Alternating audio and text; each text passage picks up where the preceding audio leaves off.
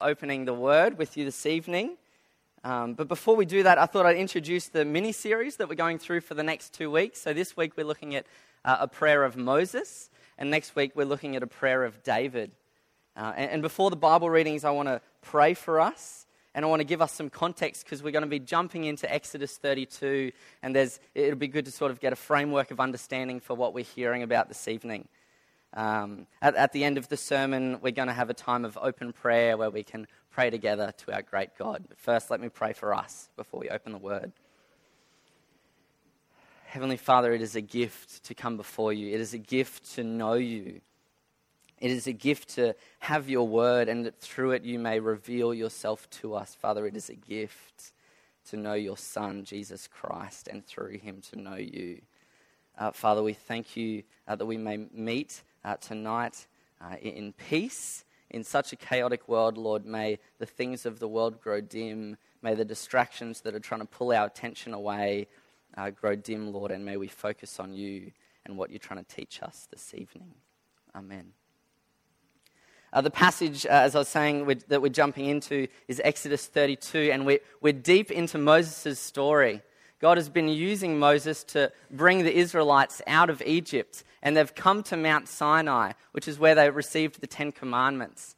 And on the mountaintop, God's presence has descended, and it's descended in power. His presence is there, and you can see it because there's, there's thunder, and there's lightning, and there's smoke, and there's fire. And where is Moses? He is smack bang on top, right in the middle amongst it all. And Israel is around the bottom and they can see God's presence. They know what He can do, they've seen His power. Yet, what they've decided to do instead is to disobey God, to, to break a relational covenant with Him, to make an idol, a golden calf, an impotent created thing. And they've decided to worship it instead of the Lord. And that's where we jump in. So, this is how the Lord and how Moses responds. Thanks, Brian.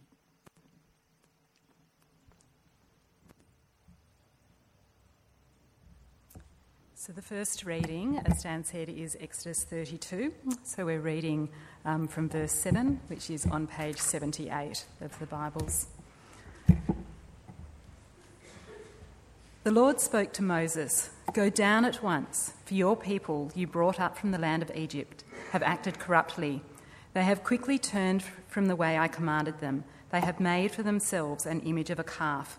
They have bowed down to it, sacrificed to it and said, Israel, this is your God who brought you up from the land of Egypt. The Lord said to Moses, I have seen this people, and they are indeed a stiff necked people. Now leave me alone so that my anger can burn against them and I can destroy them. Then I will make you into a great nation. But Moses interceded with the Lord his God. Lord, why does your anger burn against your people you brought up out of the land of Egypt with great power and a strong hand? Why should the Egyptians say, He brought them out with an evil intent to kill them in the mountains and wipe them off the face of the earth? Turn from your great anger and relent concerning this disaster for your people. Remember your servants, Abraham, Isaac, and Israel. You swore to them by your very self and declared, I will make your offspring as numerous as the stars of the sky, and will give your offspring all this land that I have promised, and they will inherit it forever. So the Lord relented concerning the disaster he said he would bring on his people. Then Moses turned and went down the mountain with the two tablets of the testimony in his hands. They were inscribed on both sides, inscribed front and back. The tablets were the work of God, and the writing was God's writing engraved on the tablets. When Joshua heard the sound of the people as they shouted, he said to Moses, There is a sound of war in the camp. But Moses replied, It's not the sound of a victory cry and not the sound of a cry of defeat. I hear the sound of singing. As he approached the camp and saw the calf and the dancing, Moses became enraged and threw the tablets out of his hands, smashing them at the base of the mountain. Then he took the calf they had made, burned it up, and ground it into powder. He scattered the powder over the surface of the water and forced the Israelites to drink the water.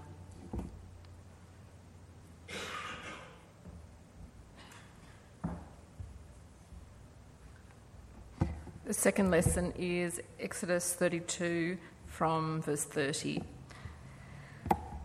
The following day, Moses said to the people, You have committed a grave sin. Now I'll go up to the Lord. Perhaps I will be able to atone for your sin. So Moses returned to the Lord and said, Oh, these people have committed a grave sin.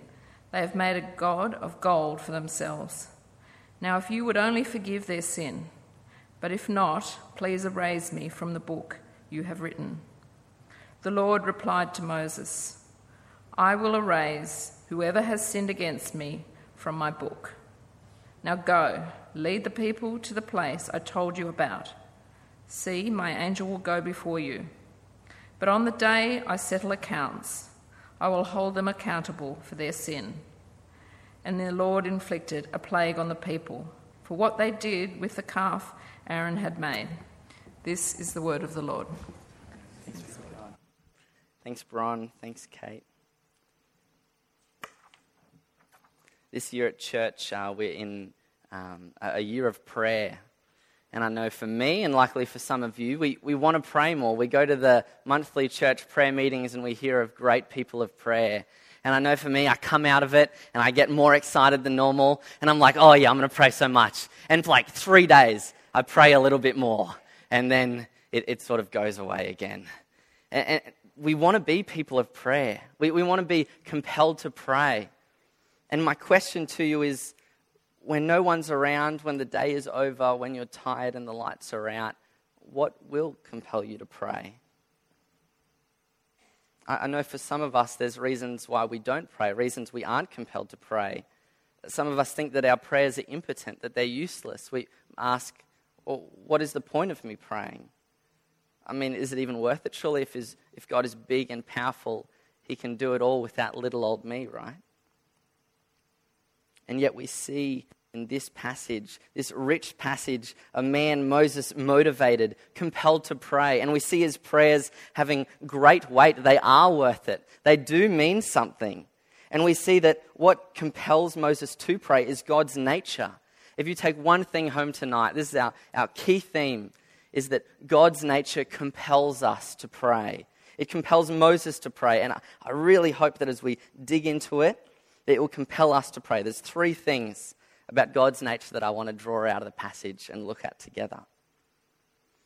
I wonder if, like me, as you read through Exodus and you see uh, Moses on the mountaintop in Mount Sinai praying boldly, you think, oh, if, if I knew God as well as Moses did, I reckon I'd pray like him. Do you ever think like that? That's sometimes my excuse.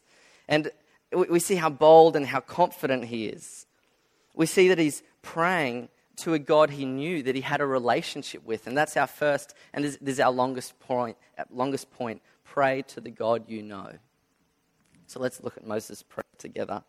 In verse 11, he starts his prayer with an address Lord. This translates as Yahweh. This is the, the name of God. The name that uh, God told Moses to call him. It, it means I am who I am, or I will be who I will be. It means that he's independent, he's sufficient, he's unchanging, he's always present. God is revealing himself to Moses. Moses knows God. And it's really interesting as I read through Exodus in the past few weeks how Moses' prayers change. Early on, his prayers seem definitely unconfident, but he, he, he, doesn't know God that well. And you can see that in his prayers. He's always asking why, and he doesn't understand. He, he asks, uh, God, why would you choose me, Moses? Why would you send me to Pharaoh? And later he's saying, God, why would you cause trouble for Israel? Why, why, why? He, he doesn't understand God, he doesn't understand his nature. And then you see here in chapter 32, this prayer that he says boldly and confidently, it's, it's meatier. It's more trusting. It's more based on who God is. Moses questions and prays to a God that he's in a relationship with, a God that has revealed himself. And can we just sit with that for a moment? How incredible is it that a God who's beyond what we can comprehend, a being outside of time and space, would reveal himself to us on earth? That this fantastic God would make himself known to us? Isn't that crazy? Doesn't that blow your socks off. It's so good. Uh, another shift that's occurred uh, in Moses' nature is his confidence, like I was saying. Earlier on, he was, he was fearful of approaching Pharaoh, a man. Yes, Pharaoh was powerful, but it's nothing like approaching God that he does now on Mount Sinai. He, and, and what caused this? Moses knew God. Moses knew that God had brought them from Egypt to Mount Sinai, and that in doing so, God was desiring a relationship with them. He knew that God loved him, and that's why he could boldly go, go, go to him. If you were loved and you know you are loved, you, you will happily run to someone and, and express your hurts or your thoughts to them. And how much more has God revealed himself to us? We know God because we know Christ. Christ is the, the incarnation of God. We, we have the rest of the Bible to, to dig into and see the nature of God. We have the Holy Spirit now on this side of Jesus who helps us see more of God. We, are, we, we know God so much. What are we going to do with it? What are you going to do about it? Will you, like Moses, pray to the great God who has greatly revealed himself? Will you thank him for making himself known? Will you boldly go to him with confidence, knowing that you are so immensely loved by him? I want to tell you about my mate Sam. Sam's really great, and I think Sam's really great for one reason because Sam has a really great ute. This ute, it's got high clearance. It's like a what's it, RTV, rough terrain vehicle or something like that, right? It's high clearance, big tray, great towing power. And Sam wasn't great simply because he owned the ute. Sam was great because he used the ute to serve the socks off anybody who needed something moved, picked up, shifted. He was your guy, right? He would serve you, he would look after you. Sam's great nature was evident not in that he had a great towing power, but that he used it. And I valued him because of his nature. And in a way, people call Sam up still to this day, and because of his nature, because he's willing to serve. Moses prayed because he knew God's nature. God had been revealing himself. I wonder which parts of God's nature compel you to pray. Which parts do you delight in? Which parts do you really cherish? And you just want to say, Thanks, God. Thanks so much for that one thing. Thanks so much for those multiple things. What compels you to pray? I hope his nature does. Two parts of his nature are really evident in this passage, so we're going to dive into it, into it a bit more. One thing we see is that God is incredibly just, and Moses knows this. Moses has seen God's justice against Egypt and against Pharaoh and against Egypt's people. And he knows that he's been just in judging them. And he knows now that God has told them, told him in verse 7 how they've sinned, that he's going to judge. I want to sit for a bit with Israel's disobedience and let us realize how weighty it is. Uh, in verse 4, so sorry, leading up to verse 4, uh, they've come to Aaron. This Israel's come to Aaron and they've asked him for a god, and he's gotten all the rings from their ears and he's fashioned it in verse 4 and in, used an engraving tool and made it into an image of a calf. Then they said, and look with me. Israel, this is your God who brought you up from the land of Egypt. When Aaron saw this, he built an altar before it. Then he made an announcement there will be a festival to the Lord tomorrow, to Yahweh. And then early the next morning, they arose, they offered burnt offerings and presented fellowship offerings, and the people sat down to eat and drink, and then they got up to play. In making this calf, they had broken covenant with God, broken an agreement with God.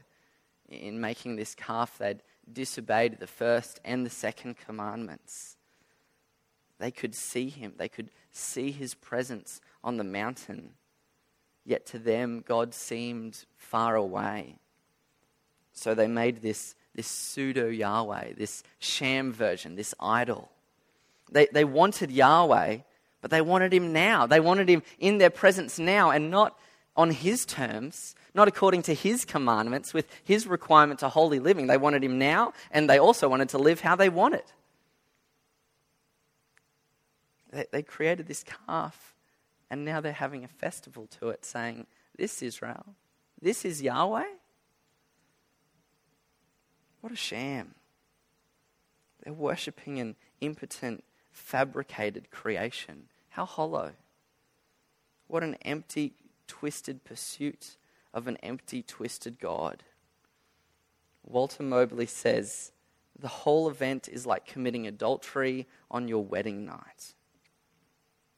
As you read this, I hope you feel uh, gross, sad, confused, frustrated. This people, this Israel, they had a small picture of their magnificent God. And God, He was right to judge. And we see that in verse 9 and 10. Look with me. The Lord said to Moses, I've seen this people, and they are indeed a stiff necked people. That means stubborn. Now leave me alone so that my anger can burn against them and I can destroy them. God, as the Holy King, had been completely wronged and he is completely right to judge. He's completely right to let his anger burn against Israel. And Moses knows this. But Moses knows that this isn't the only part of God's nature. He also knows and has experienced God's graciousness and God's patience. And so Moses prays. He knows that God is just and will judge, but he also knows that God is gracious and may in his graciousness, withhold some of his anger, withhold some of his just wrath. And so he prays in light of God's nature. And I think one reason our prayers sometimes go unanswered is because we don't know him, we don't know his nature. Uh, we might think he's like a genie in a bottle. You know, rub it enough times, pray enough times, and you'll get what you want. But the Bible in 1 John, it instructs us to pray and ask according to his will. And to know his will is to know his nature. Do, do you know his nature? In, in Exodus 34, verse 6, Yahweh tells us exactly who he is. I want to read it for you. Yahweh. Yahweh is a compassionate and gracious anger and rich in faithful love and truth, maintaining faithful love to a thousand generations, forgiving wrongdoing, rebellion, and sin, but he will not leave the guilty unpunished, bringing the consequences of the father's wrongdoing on the children and, and grandchildren to the third and fourth generation. This is our God. If you want to know our God better, if you want to know his nature better, dwell on those words. Can I encourage you maybe to try to memorize those few verses this week? Over the last few years, uh, the Lord has been uh, gently revealing to me um, that sometimes I pray and act towards my own glory, my, my own fame. Uh, my actions may seem good, uh, but they're tinged, tinged with a desire to increase myself. And it's been refreshing as God has shown that to me.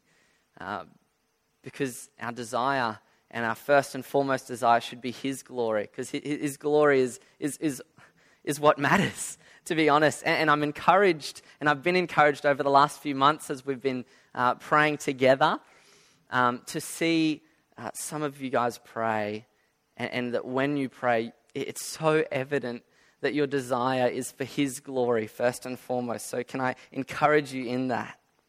Because what we see here in chapter 32 is that Moses is praying towards that same end. And this is our second point pray for God's glory to be increased.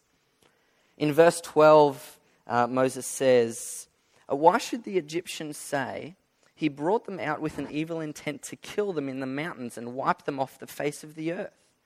Turn from your great anger and relent concerning this disaster planned for your people. When Moses was praying, he was praying so that God's glory would be known. He was saying, God, if you, if you wipe out Israel, Egypt will hear about it and they won't, they won't fear you. Your glory won't be as, as known to them. And, and you could also view it as if, if God wiped out Israel, then Egypt would think that Yahweh himself had been wiped out. And that's a lie. God can't be wiped out. He is, he is the God. So Moses is praying so that God's glory will be increased. He's interceding for Israel so that God's glory will be increased and known in Egypt and known in all the world. He goes on uh, to pray towards God's glory in verse 13. He prays, he, he, he prays in light of God's promises. He says, Remember your servants, Abraham, Isaac, and Israel. You swore to them by your very self and declared, I will make your offspring as numerous as the stars of the sky, and I will give your offspring all this land that I have promised, and they will inherit it forever. What he's praying there is he's, he's reminding God of the promises that God gave to Abraham. Uh, he told Abraham that he would uh, cause uh, him to have many descendants, and through his descendants, he would bless the nations. So he's reminding him. He's praying his prayers, and I think we can do that. Because through his promises, sorry, we can pray his promises. Because through this promise specifically, he was going to bless the nations, and as the nations were blessed, he was going to give glory to the Lord. And the nations would give, glory to the Lord. And I wonder is our first and foremost desire for God's glory to be increased? Do we see God as so big and magnificent and His glory as primary in all things? Do we pray so that His glory will be increased? Or, like me, do you find that difficult? If you do, um, maybe you'll join me in praying these two prayers these, this week. Uh, sorry for pursuing my own glory, and please help me desire your glory more. So, why does Moses pray? What compels him to pray? It's God's nature. And he prays so that God's glory will be increased. And do you know the phenomenal thing? When Moses prays, God hears, God listens. That's our final point for this evening. Pray to the God who hears and who listens. Because we see, we see um, God's response in verse 14. It says, So the Lord relented concerning the disaster he said he would bring on his people. To be honest, this is, is the most difficult part of this passage for me. Uh, not that God heard, not that He listened, but that He relented. I, I sort of asked myself, how does that work? Uh, how does God say He would do something and then change His mind? I mean, is He changing His mind? Is that what's happening here? And could Moses' prayer really be a factor? A, factor to change God's mind? There's a tension here, and to be honest, I find it really difficult because I don't fully understand it. I think this is one of the parts of the Bible where we realize, or I realize anyway, how far beyond us God is, how far beyond us his ways are. He is, he is God and we are man, and sometimes we can't understand him. But let's, let's look at what the passage doesn't say and what, what it does say. What it doesn't say, and we must dare not think that God lied in verse 10. When God said that he would uh, when, when, he asked him to leave him alone so that his anger would burn against them, we cannot think that God lied there because God cannot lie. And we cannot think that he said these statements without knowing uh, that he would relent, that he would change his mind if that's what's happening. For, for God knows all things, past, present, and future. So that's, that's not what happened. He's not lying. And what do we know is true? Well, what we do know is that he said he would destroy them and then Moses prayed, and then he relented. So, what we can learn from that, I think, is that God, in his incredible sovereign uh, wisdom and godliness, can completely, truthfully say, Leave me alone so my anger will burn against them, and then relent. Somehow, in his, in his godliness, he can hold both of those and hold them in tension and be truthful throughout the whole thing. His nature isn't, isn't changed throughout that.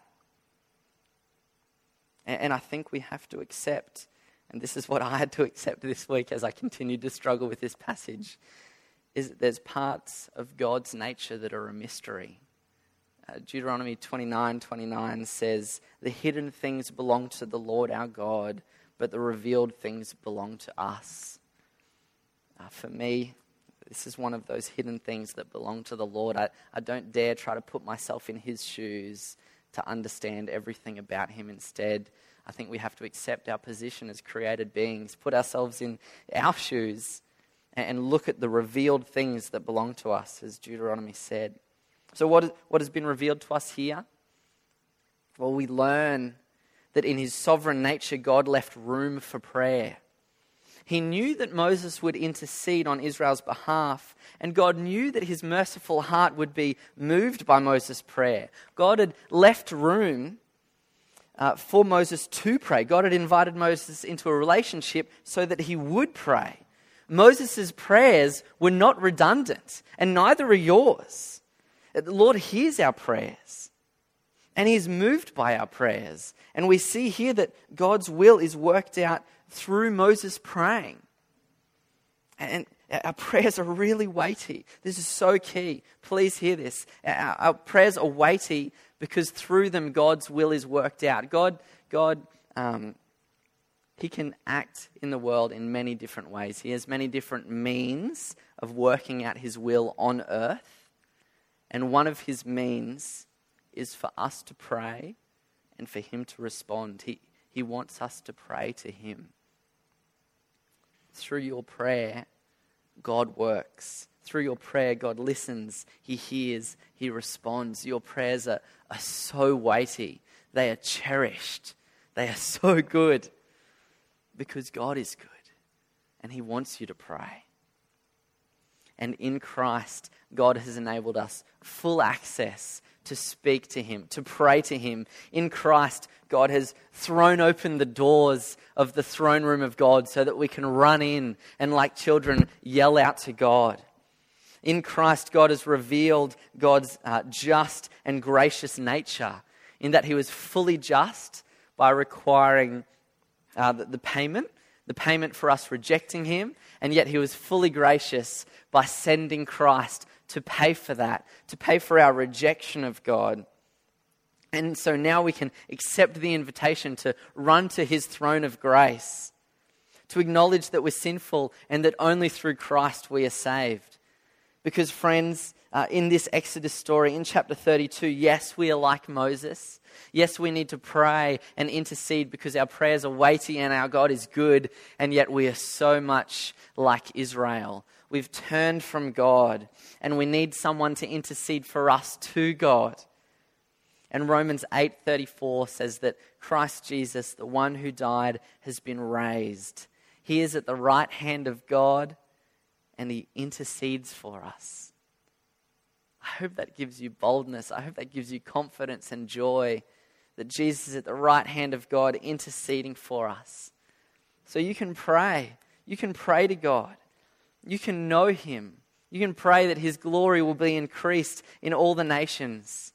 You can pray for small things because God cares about you. He loves you. He hears you and He listens.